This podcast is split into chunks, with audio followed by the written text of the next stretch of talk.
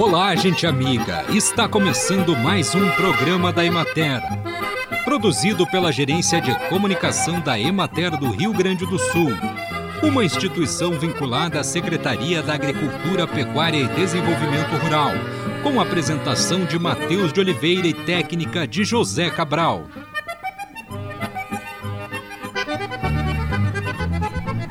Para reduzir o desperdício de alimentos, cumpre a quantidade de hortaliças compatível com seu consumo. Escolha transporte e armazene as hortaliças com cuidado para não as estragar. Consuma primeiro as hortaliças mais perecíveis, como folhagens, brócolis e ervilha. E por último, as mais duráveis, como batata, inhame, cenoura e beterraba. Aprenda a cozinhar e utilizar as hortaliças em diferentes tipos de preparos, sem medo de errar. A sobra de cenoura que você não usou no bolo pode ser adicionada à farofa ou suco, à sopa ou arroz, ao macarrão ou à carne moída.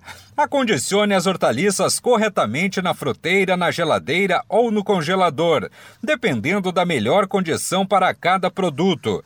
Para destinar corretamente o resíduo, se contar com coleta seletiva no seu bairro, separe as embalagens e disponibilize-as no dia certo da coleta. Se não contar com coleta seletiva, acumule as embalagens higienizadas e periodicamente entregue a organizações de catadores que atuem na sua cidade.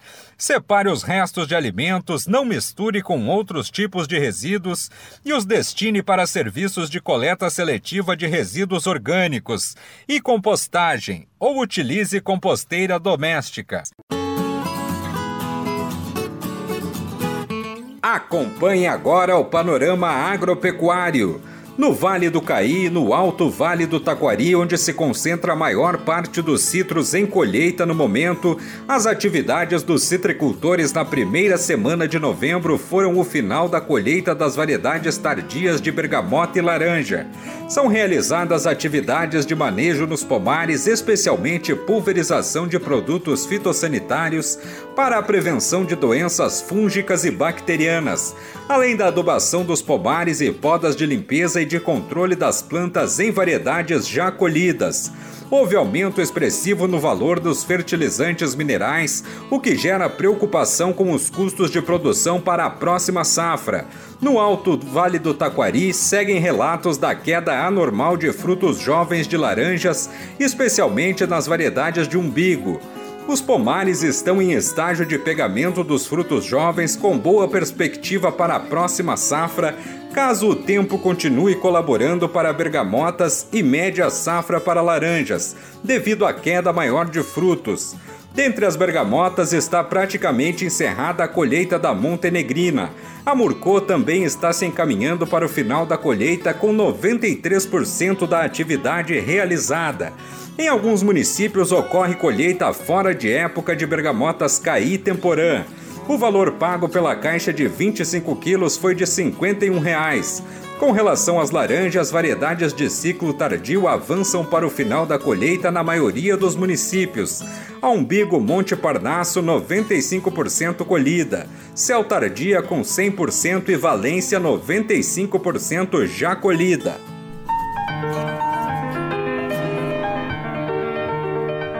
No programa de hoje, a doutora em Ciências da Saúde e professora do Departamento de Alimentos e Nutrição da Universidade Federal de Santa Maria, campus Palmeiras das Missões, Loiva da Lepiane, fala sobre o envelhecimento saudável no meio rural qualidade de vida, né? Então também são vários uh, os conceitos de qualidade de vida, mas eu sempre gosto de dizer que, que embora a gente tenha muitos formulários, né?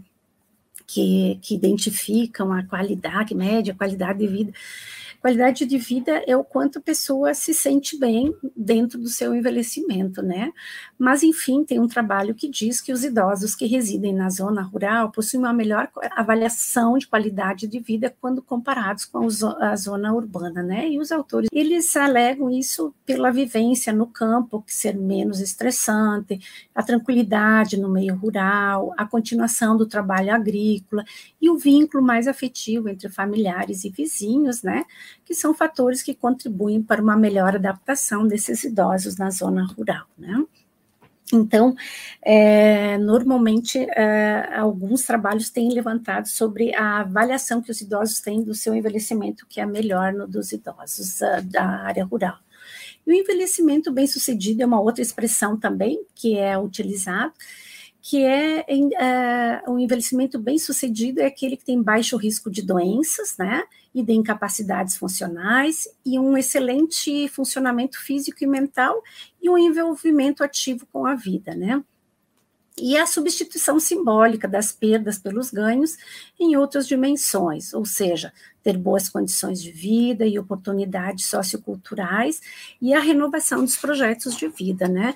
Então, a renovação dos projetos de vida, a gente diz assim que a gente sempre tem que ter um projeto, não importa a grandiosidade desse projeto, mas ele tem que ter, né? Pode ser só é, regar as plantas, começar a, a, a criar um animal, né? Um cachorrinho, ou fazer ser voluntário, não importa a grandiosidade, tu tem que ter uma, um projeto de vida, né? Eu vou citar um exemplo também de um idoso que é de que é morador de um lar de Palmeiras das Missões e que ele tem em torno de 104 anos já. E ele é o único, assim, ele não toma remédio de uso regular, eles têm um declínio auditivo agora, né, decorrente de um espancamento que ele sofreu quando assaltaram a casa dele, que foi a, a, o motivo que ele foi morar no lar do idoso, e que ele conta que ele por ele morava, né, quando criança com os pais, assim, na área rural, né, na lavoura, trabalhavam,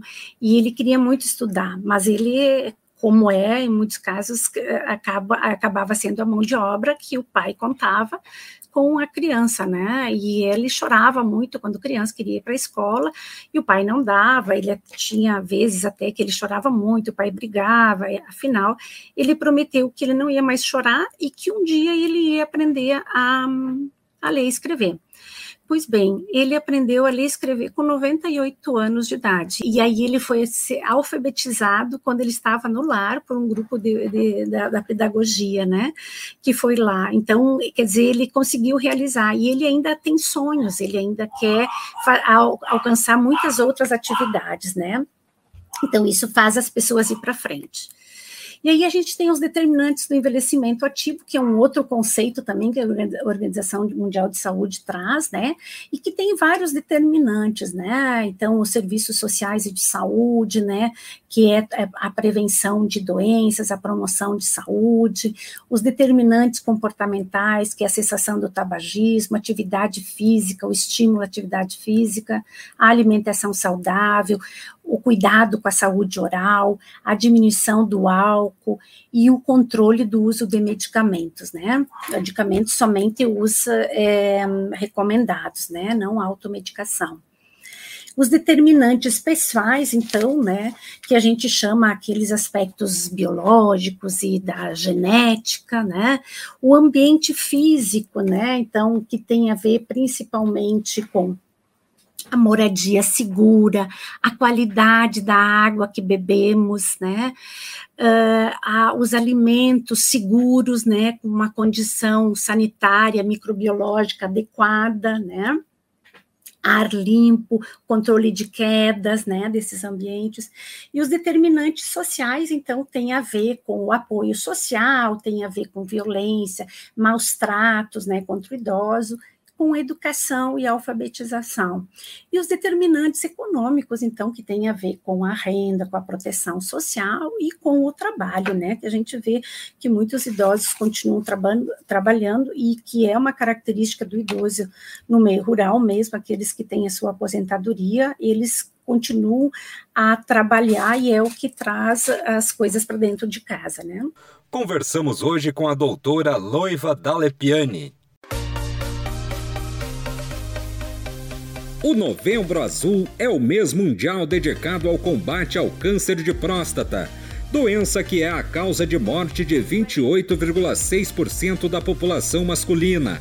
Este tipo de câncer não apresenta sintomas e, quando os sinais aparecem, cerca de 95% dos casos já estão em estágios avançados.